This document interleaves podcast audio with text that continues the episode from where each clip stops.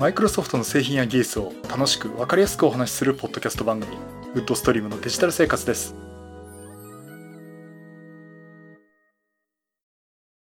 第590回目の配信になりますお届けしますのは木沢ですよろしくお願いしますはい今週もお聞きいただきありがとうございますこの配信はクラウドファンディングキャンファイアのコミュニティにより皆様のご支援をいただいて配信しております。今回も SN さん、ホワイトカラーさんはじめ合計9名の方にご支援をいただいております。ありがとうございます。ご支援の内容に関しましては、この番組ウェブサイト、windows-podcast.com でご案内しております。もしご協力いただけるでしたらよろしくお願いします。また、リサーの皆さんとのコミュニケーションの場として、チャットサイト Discord にサーバーを開設しております。こちら、ポッドキャスト番組、電気屋ウォーカーと共同運用しております。よかったら参加してみてください。Discord サーバーの URL は番組ウェブサイトにリンク貼ってあります。はい、ということで。暑いですね。あの、収録中なんで扇風機止めてるんですね。うん。で、エアコンがね、もうすぐ入る予定なんですけど、まあ、それはそれでまたね、あの、収録中は止めなきゃいけないかなと思いつつも、まあとは、なんか、編集ソフトのノイズリダクションに期待するかなとか思ってますけど、まあ、そんな状況なんですが。あの、あれですね、あの、Windows 11の話なんですけど、今回も。えっと、じゃあまず Windows 11の話、本題いきますと、インサイダープレビューでね、えー、インサイ、Windows 11が今リリースされてて、えっ、と、今、22000.65っていうのが出てるんですけどね。あの、まあ、そういったインサイドプレビュー試してはいるんですが、えっと、今の私の環境では Hyper-V、メインのマシンの Hyper-V と、あとは Surface Pro 第5世代、Core M3 のモデルですね。それと、あと MacBook Pro のパラレルズの中ということで、えー、Windows 11が3つ動いている状況で、えっと、メインのデスクトップパソコンは Windows 10のえっと、21H1 ですね。が動いてるっていう状況なんですね。で、いろいろいじってたんですけど、あの、Hyper-V の環境の Windows 10って、あの、画面表示関係が、ちょっと絞ったりっていうかね、あの、パフォーマンスもうまくいかないっていうところって、あの、例えばあの、ウィンドウの角が丸じゃなくて、本当に90度の角になったままだとか、あとはフールエンタデザインのこう透けて見えるやつがちょっとうまく効果が出てなかったりとかですね。まあ、そういったところでね、ハイパー V だと、あの、なんかフルで使えないなっていうようなね、えー、状況にもなってたんですね。まあそういったところもあってですね、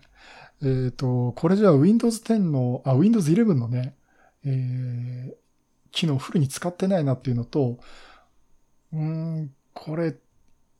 ハイパー V 関係だから時々使う程度かな。今までの Windows 10のインサイドプレビューもそうだったんですけどね。まあそんな状況かなってとこ思ってたんです。で、まあそこで何を考えたかというとですね。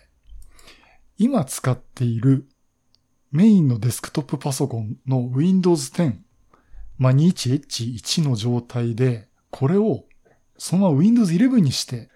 つまりメインのマシンで常に Windows 11を使う状況にしてみようかなということで、えっ、ー、と、無謀にもですね、メインマシンを 今 Windows 11にしてます。ですから今この収録もですね、 Audacity で収録をしてますけども、Windows 11上です。私の目の前には、このスタートボタンが、センターに寄ったスタートボタンが今見えてる状態で、えっと、メインの環境を完全 Windows 11にして、実際テストも兼ねて運用してみようということで切り替えてみました。えー、ということでよく考えたらですね、今、私の所有のパソコンで、Windows 10が動いてる。あれ？今、11スタか10かな？あの、入れ替えたら11ですね。11で。で、メインのパソコンがそういう状態なんで、それ以外で、えっと、私の環境で今 Windows 10が動いてるマシンは、ない。仮想環境もあれも Windows 11にしちゃったから。ないですね。今 Windows 10がない状態なんで、ちょっとさすがにまずいんで、仮想環境で Windows 10を後で立ち上げとこうかなと思うんですけど。えっと、メインの本当に物理マシンに Windows 11を入れて動かして、毎日使っています。本当はですね、こういうことね、やんない方がいいんですよ。あの、私も良い子は真似しちゃいけませんよって言ってるんですけども、あの、あくまでもこれはインサイダープレビューっていう評価版なんで、これによってなんか不都合が生じる可能性ありますよってこともマイクロソフトは言ってるんですね。その責任は負えないけど、とにかく機能を試すという評価として使ってくださいというものなんですね。ただ、あの、私ですね、今言ったように、本当にもう、毎日使い込んでみないといろいろわからない。レポートもできないし、フィードバックもできないと。で、まあ、ハイパー V 環境でも動かしてるんだけど、まあ、ハイパー V だと時々使う程度かなと。あくまでもホストで動いてるメインの Windows 10を使っちゃうと思うんですね。それと、Windows 11って言いながら、なんだかんだで中身は Windows 10の 21H2 なんですよね。でね、だから、まあ、コアがのコバルトリリースってなってるんで、あの、変わってることは変わってるんですけども、まあまあ、そんな問題ねえだろうと。だって Windows 10じゃん、これよく見たらっていうようなところで、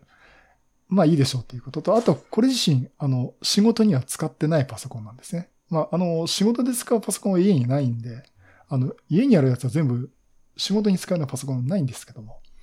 とにかくなんかこう、これがこけたことによって仕事上の、こう、阻害得るとかね、え、そういうことはないいうことと、あと実際のデータですね。これあの、基本的に私ね、パソコンとかのデータは全部シノロジーの NAS に入れています。えっと、このメインのデスクトップマシンで、それなりにあの SSD とかも積んでみたんですけども、実際その、ポッドキャストだとか動画の編集するときの、まあ、高速にアクセスしたいワークの領域、つまり編集終わったらもう NAS の方に移しちゃうとか。あとは、まあ、今言ったハイパー V とか。あとゲームですね。ゲームが結構夜食ってるんですね。エースコンバットだけで 70GB ぐらい食ってるんですけども。あと、この前モンスターハートナーワールドも買っちゃったから、結構そういうのが入ってるんですけども、それは SSD に入れてるんですけど、それ以外のデータの類はですね、全部 NAS に入れてるんです。で、NAS に入れてかつ、ドキュメント関係に関しては、Microsoft 365で、あの、OneDrive ですね。えっ、ー、と、OneDrive for Business って方、あっちの方にもバックアップを取ってますので、まあ、バックアップ体制は、まあ、100点とは言えませんけどね、このような中ね。ただ、ほぼ万全に近い状態にしてますんで、仮にメインのデスクトップパソコンがぶっ飛んだとしてもですね、影響はないだろうと。で、逆にこういったあの、問題が発生すれば、マイクロソフトにフィードバックできますし、こういった番組のネタにもなりますし、逆にいいことじゃないかということと、あと、まあ、この調子でもし仮想マシンで置いてきましたっていうとね、時々あの、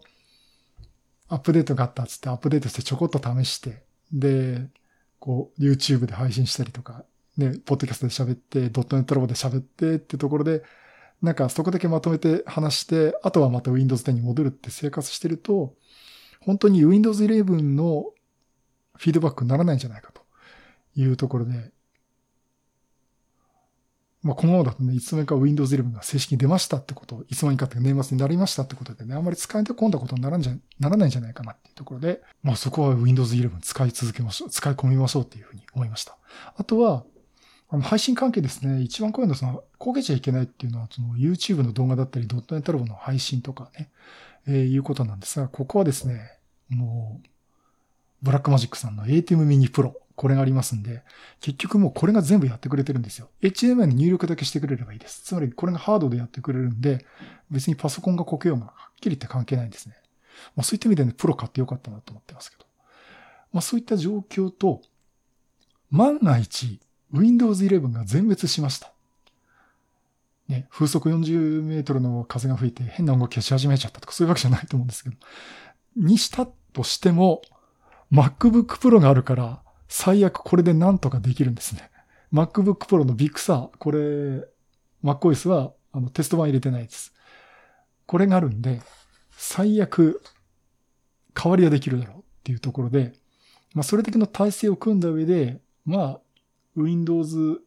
メイン環境を Windows 11にしてしまうっ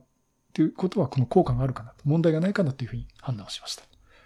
まあ、そんなことをね、あの、Facebook で書いたらですね、あの、タックポッドキャストの大道さんからね、つまりメインマシンは MacBook Pro ってことですねって言われましたけど まあまあそうじゃないんですけど、まあね、それ、そうじゃないんですけども、本当にね、あの、最後の砦として MacBook Pro に控えてもらうというような状況になっています。頑張れ MacBook Pro って感じなんですけど。まあそういうことでね、心置きなく Windows で好き勝手にできるという状況になりました。でね、あの、ぶっちゃけ今使ってるけど問題起きてないです。あの、普通に使ってます。あの、はっと気がついたら、あ、そういや、こう、私 Windows 11使ってたんだっていうようなくらいでですね。あの、なんか、表紙に消すぐらい普通に使えてます。で、まあ、前回のお話したね、その、スタートボタンっていうかメニューのタグが真ん中に寄っちゃったことはどうだっていうのはあるんですけど、やっぱりその慣れでね、スタートボタンを押そうと思った時につい左下に目がいってマウスカーソル持ってっちゃいそうなところもあるし、あの、グブラウザを立ち上げるときも、エッジを一番左側に持ってってんですよ。だからね、慣れでね、一番左側に目が行ってカーソル持ってこうとしちゃってる時があります。これね、iPad だと本当に真ん中にあるんでって気にしないんですけど、やっぱりちょっとやっぱり慣れっていうところもあるのかなっていうことで、まあ最近、うん、時々やっぱり左下に目いっちゃいますけどね。うん、でも今は普通に使えているという状況です。で、あの、一個問題が見つかったのが、あの、ピン止めっていうことね、アイコンがこうピン止めできて、今タイルメニューなくなっちゃいましたけど、あの、よく使うプログラムを、えー、スタートボタンに出しとくんですけどね。これをね、あの、ピン止めをしますっつっても、ピン止めしてもピン止めしてくれないとかですね。すでにピン止めしてるやつを外そうとすると、普通だったらメニューにスタートからピン止めを外すっていうメニューが出てくるんですけど、スタートにピン止めするしか出てこなくて、もうされてんですよ。ということでね、一度ピン止めしたやつが外せないとかね。あと追加ができないとか。あとは、中には、アプリケーションが元々入ってるやつについては、右クリックすると、スタートからピン止めを外すっていうのメニューが出てきたりっていうところでですね。非常にあの、このピン止めの挙動がおかしかったです。で、これについてはもうすぐマイクロソフトのフィードバックをしました。Windows キーと F のキーを押すと、フィードバックハブというのが立ち上がって自分の意見が書けるんですね。で、ピン止めがおかしいですって書いてたら、もうあなたの言ってることは類似案件がありますと。もうすでにもうみんなレポートしてるんですね。えー、ですからあなたは新規に出しますか？それともこれ他の人にイエス、あの、賛成票を閉じますかっていう選択があるんですけど。私もね、もう途中まで書ききちゃ、書きかけちゃったんで、もういいやとダブってもいいから帰っちゃえってことで、えー、こういう事情で、こういう操作をしたらピン止めができたり、できなかったりしましたっていうのを、まあちょっと詳しめに書いてですね。あと画面ショットもつけて、フィードバックを投げました。で、もちろんあの他の方が書いてるピン止めの操作がおかしいっていうものについても、まあ賛成ということで賛成票を投資しましたんで。まあ治ってくれるといいなと思ってたらですね、もうもう大体マイクロソフトも分かってたんですね。多分こんな基礎的なところですから。あの、つい先日、新しいビルドがインサイダーピルビで出ました。えー、Windows 11ビルド22000.65。えー、これインサイダーピルビのデブチャンネルやってる、やられてる方はね、もう降ってると思うんですが。えっ、ー、と、こちらでね、あの、修正が入りまして、あの、その中で、このピン止めがされたりされなかったりっていうものについては、問題を解決しましたっていうことでね、えー、レポートがありました。で、実際やってみたら今の問題は全て解決しておりました。まあ、えー、そういうことでね、フィードバックしてよかったなと いう感じですね。あとね、あのー、まあ、これみんなが Windows 11使ってないんで、イメージしづらいとこあるあるかもしれませんけど、あの前のバージョンで、最初に出たバージョンの22000.51というやつですね。これが、スタートボタンを押して、あの、検索とかできるようになってるんですけども、あの、スタートボタンを押しただけだとね、検索のボックスとかなかったんですね。で、スタートボタンの横にある虫眼鏡のマークで検索の画面が出てきたんですけど、今度ね、スタートボタンを押しただけで一番上にあの、検索するにはここに入力しますっていう検索用のテキストボックスが追加されました。で、これで、例えばもう見つけたアプリケーション入れちゃうと、見つけたドキュメント入れるとかね、そんなことが検索できるようになります。ですからわざわざこう意識して虫眼鏡ボタンを押さなくても、スタートボタンを押せば入力できるよという状況になっています。えー、ただね、これ、良かったって私もブログに書いたんですけど、ちょっと他の方からね言われたんですけど、かってじゃあここね検索入力しますって、このテキストボックスをクリックすると、もともと用意されてた、その虫眼鏡を押した状態の検索の用のスタート画面に切り替わるだけなんですね。だからね、なんかクリックをして、まあ操作数が増えるわけじゃないんですけど、なんか画面を切り替えちゃってるんで、なんかキューバしのぎをしたんじゃないかなっていう気はしてるんですけどね。まあいいや、ここはあの、いちいち切り替えなくてもいいですって言ってもいいと思うし、まあこれ見ると、そうですね、検索対象が全てなのかアプリなのかドキュメントなのかって、これ Windows 10でもありましたけどね。えっ、と、そういったのが出てくるんで、その画面でもまあいいかな。うん。まあちょっとね、これもよく検索でプログラム呼び出しとかするんで。で、すべてのプログラムの操作がちょっとアクセスしづらくなったっていうところもありますんで、ちょっとこれよく、検索はよく使うんでね、もうしばらく使い込んでみて、また状況によってね、フィードバックかけたいなと思ってます。あの、ちなみにこれ、Windows アルファベットの Q とかね、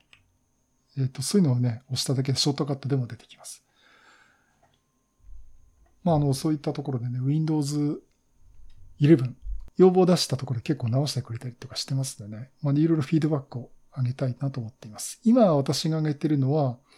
えー、ピン止めしてるアプリケーションをグループ化してほしいということで、まあ、Windows 11とかも、あ、Windows 10もそうです、のタイルメニューもそうでしたし、まあ、iOS のね、iPhone 使ってるこうグループ化してますよね。あれをちょっと実現してくんないかなっていうことで、今要望は出しています。賛成票を投じていただけると嬉しいんですが、今賛成票来てるかな？こう見れるんですね。フィードバックハブで、マイフィードバックで、私が何を要求したか。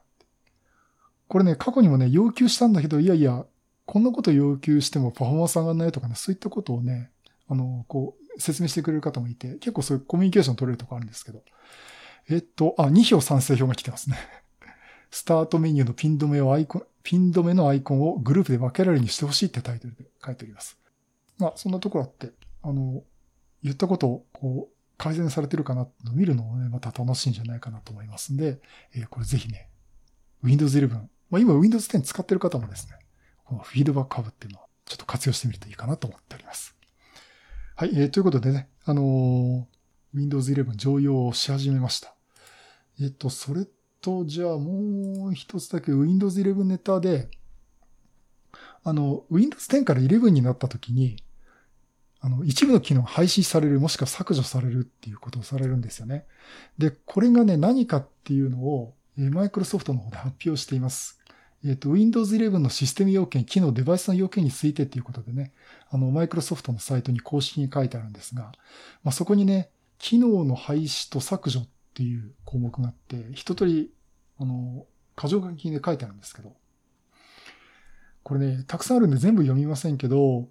まあ、ざっくりと言うとね、コルタナのが最初から起動されなくなりましたっていう。で、コルタナはね、あの、アプリケーションコルタナを起動しないと今度出てこないです。本当にコルタナさん、また表に出てこなくなっちゃいましたね。ただ残っています。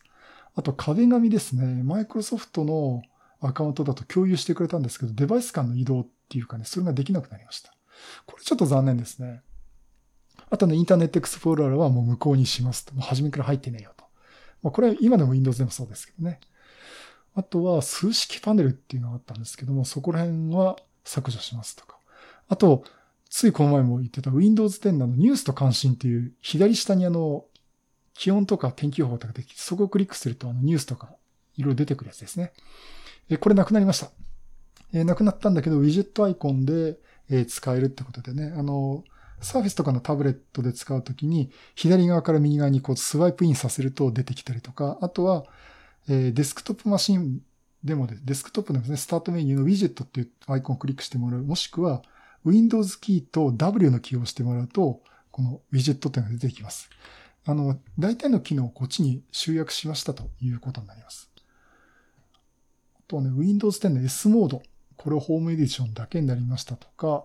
あとスニーピングツールですね。画面のあの、キャプチャー取るやつ。これは Windows 10とも変わりませんけど、改めて書いてありますね。あの、切り取りスケッチっていう Windows キーと Shift と S を同時に押すと画面のキャプチャー取れるんですけど、えっと、その前はね、スニーピングツールってこれ Windows Vista の頃からあったツールがあったんですけども、あ、ですけども、まあこれも、えー、入ってます。使えるんだけど切り替えてねっていうところですね。あとまあスタートメニューで、えー、ライブタイルがなくなりましたとか、あとは Windows 10の時のピン止め全部移行されませんって。うん、やってくれたなって感じするんですけどね。あの、あとはレイアウト変更だとか、あの、サイズの変更とかね、そういうのはできなくなりましたと。あとはタブレットモードなくなったってことと、あとね、これちょっとショックなのタイムラインですね。あの、アルトキーとタブキー、あと Windows キーとタブキーを押したときに、あの、画面のあタスクの切り替えができるんですけどね。これがなんとですね、あの、この中にタイムラインっていうその最近アクセスしたドキュメントだとかっていうのが出てくるんですよ。これこの番組の説明したことあるんですけど、あの機能がなくなっちゃいました。あの、時々私見てたんでね、このタイムラインがなくなっちゃうの残念かなっていうところもあるし、まあ他の人に言わせるね、あそういえば最初見てたけど使ってないなって方もいるんで、まあ人それぞれなんですけど、多分使用頻度が低かったのかもしれないですね。もちろんあの、スタートボタンを押したところで最近使ったアプリケーションとか、あの、ドキュメントとか出てきますんで、まあ、ある程度ね、そっちでもカバーできるかなと思っています。あとこれ知らなかったのは、あの、タッチキーボード、そういったキーボードですね。18インチ以上のモニターでは、ドックアンドックできなくなります。あの、まあ、表示とか、こうド、ックっていうか、画面の下にこう貼り付ける感じですね。そこうまくできなくなり、うまく、うまくじゃない。18インチ以上ではその、しないようにしてますっていうとこですね。あとね、アプリケーションは初めから入らなくなりましたっていうものは、あの、Windows 10からアップグレードした場合は残りますけども、新規 Windows 11だけをインストールしたときに、このアプリケーションインストールされませんというものがあります。3D ビュアーと Windows 10向けの OneNote、あと Paint 3D と Skype、この4つですね。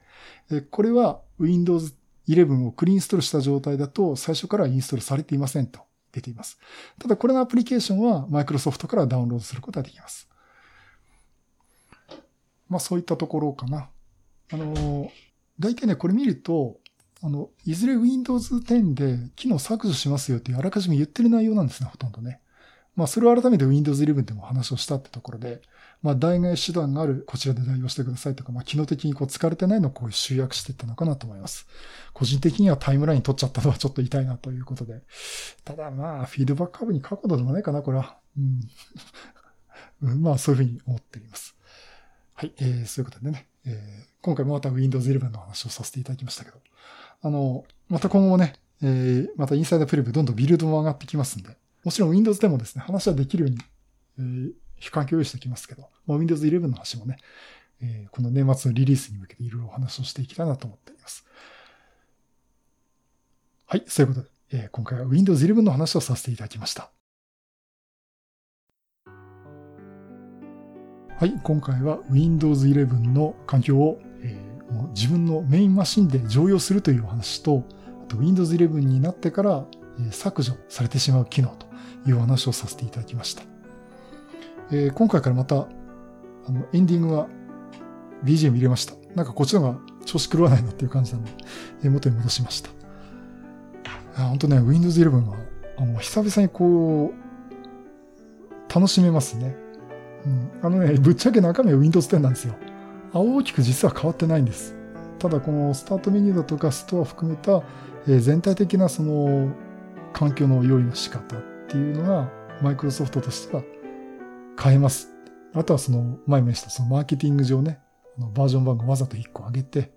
えー、違うんだよってことをこうアピールして、またこう広めていきたいのかなと思っています。あとね、他の番組でもあの Windows 11の話、他のポッドキャスト番組でですね、Windows 11の話結構出てますけど、まあ、いくつかのポッドキャスト番組でね、あの、詳しくは、木座さんのウッドストリームでデジタル生活を聞いてくださいって言っていただきました。本当にありがとうございます。あの、タロケンさんとか大道さんとかね、ありがとうございます。他にもいろいろな方からね、あの、話題出してもらいまして。もうなんかもうさす頑張っていこうかなと思っておりますんで、よろしくお願いします。あとね、何かあったかなというと、Facebook でね、電気屋ウォーカーでもね、活躍されてます。ひまちゃんからですね、ちょっと教えていただいたんですが、えっ、ー、と、この7月のドラマでですね、えー、お耳に合いましたらっていうドラマをやってるんですね。これあの、すごいね、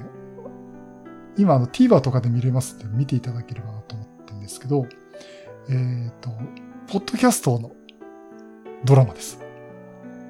あの、主人公の女の子がですね、ポポッドキャストをね、始めるんですよ。なんかそれで、あの、まあ、それでなんかね、今今後ドラマ展開してるんでしょうけど、えっ、ー、と、そういうお話で、あの、この主人公の女の子はですね、伊藤まりかさんっていう、まあ、皆さんもご存知でしょうけど、乃木坂46のね、あの、元メンバーの伊藤まりかさんですが、伊藤まりかさんが主演で、で、まあ、会社勤めでね、いろいろやってるんですけど、なんかいろいろこう喋りたいことがあるっていうことで、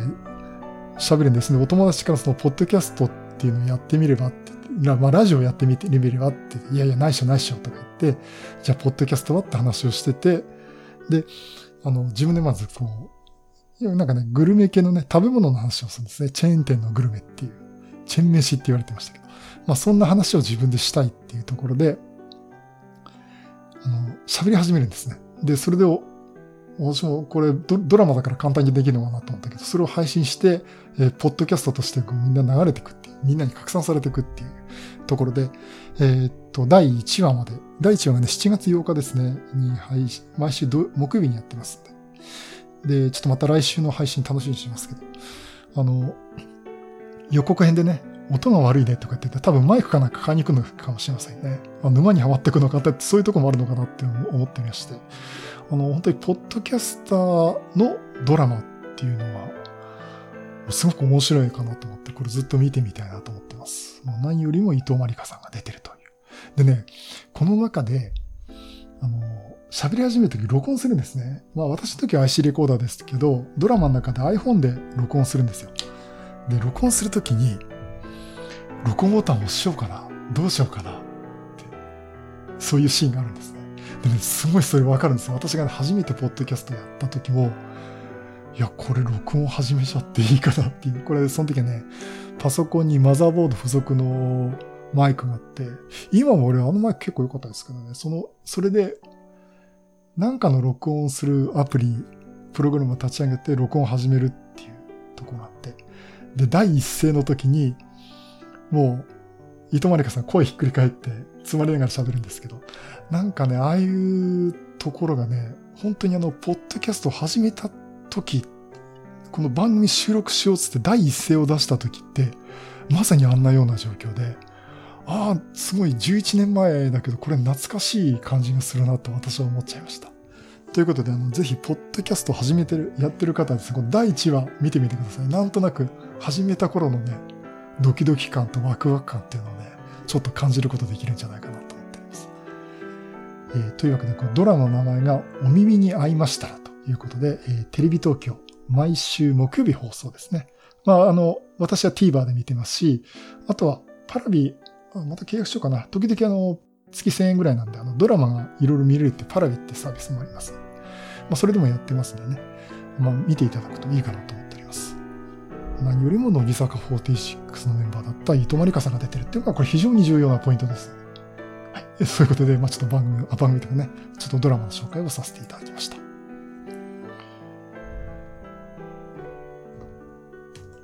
と、それともう、もう一つというかエンディングでもう一つもないないんですけど、今ね、ちょっと今新しいガジェットが手元に届いております。えー、言うのやめとこう。Mac 関係です。あの、いずれちょっと、あの、YouTube でも、えー、紹介したいと思いますので、そこら辺でちょっと楽しみにしていただければなと思っております。はい、そういうことでまたいろいろネタを集めてお話したいと思います。またよろしくお願いします。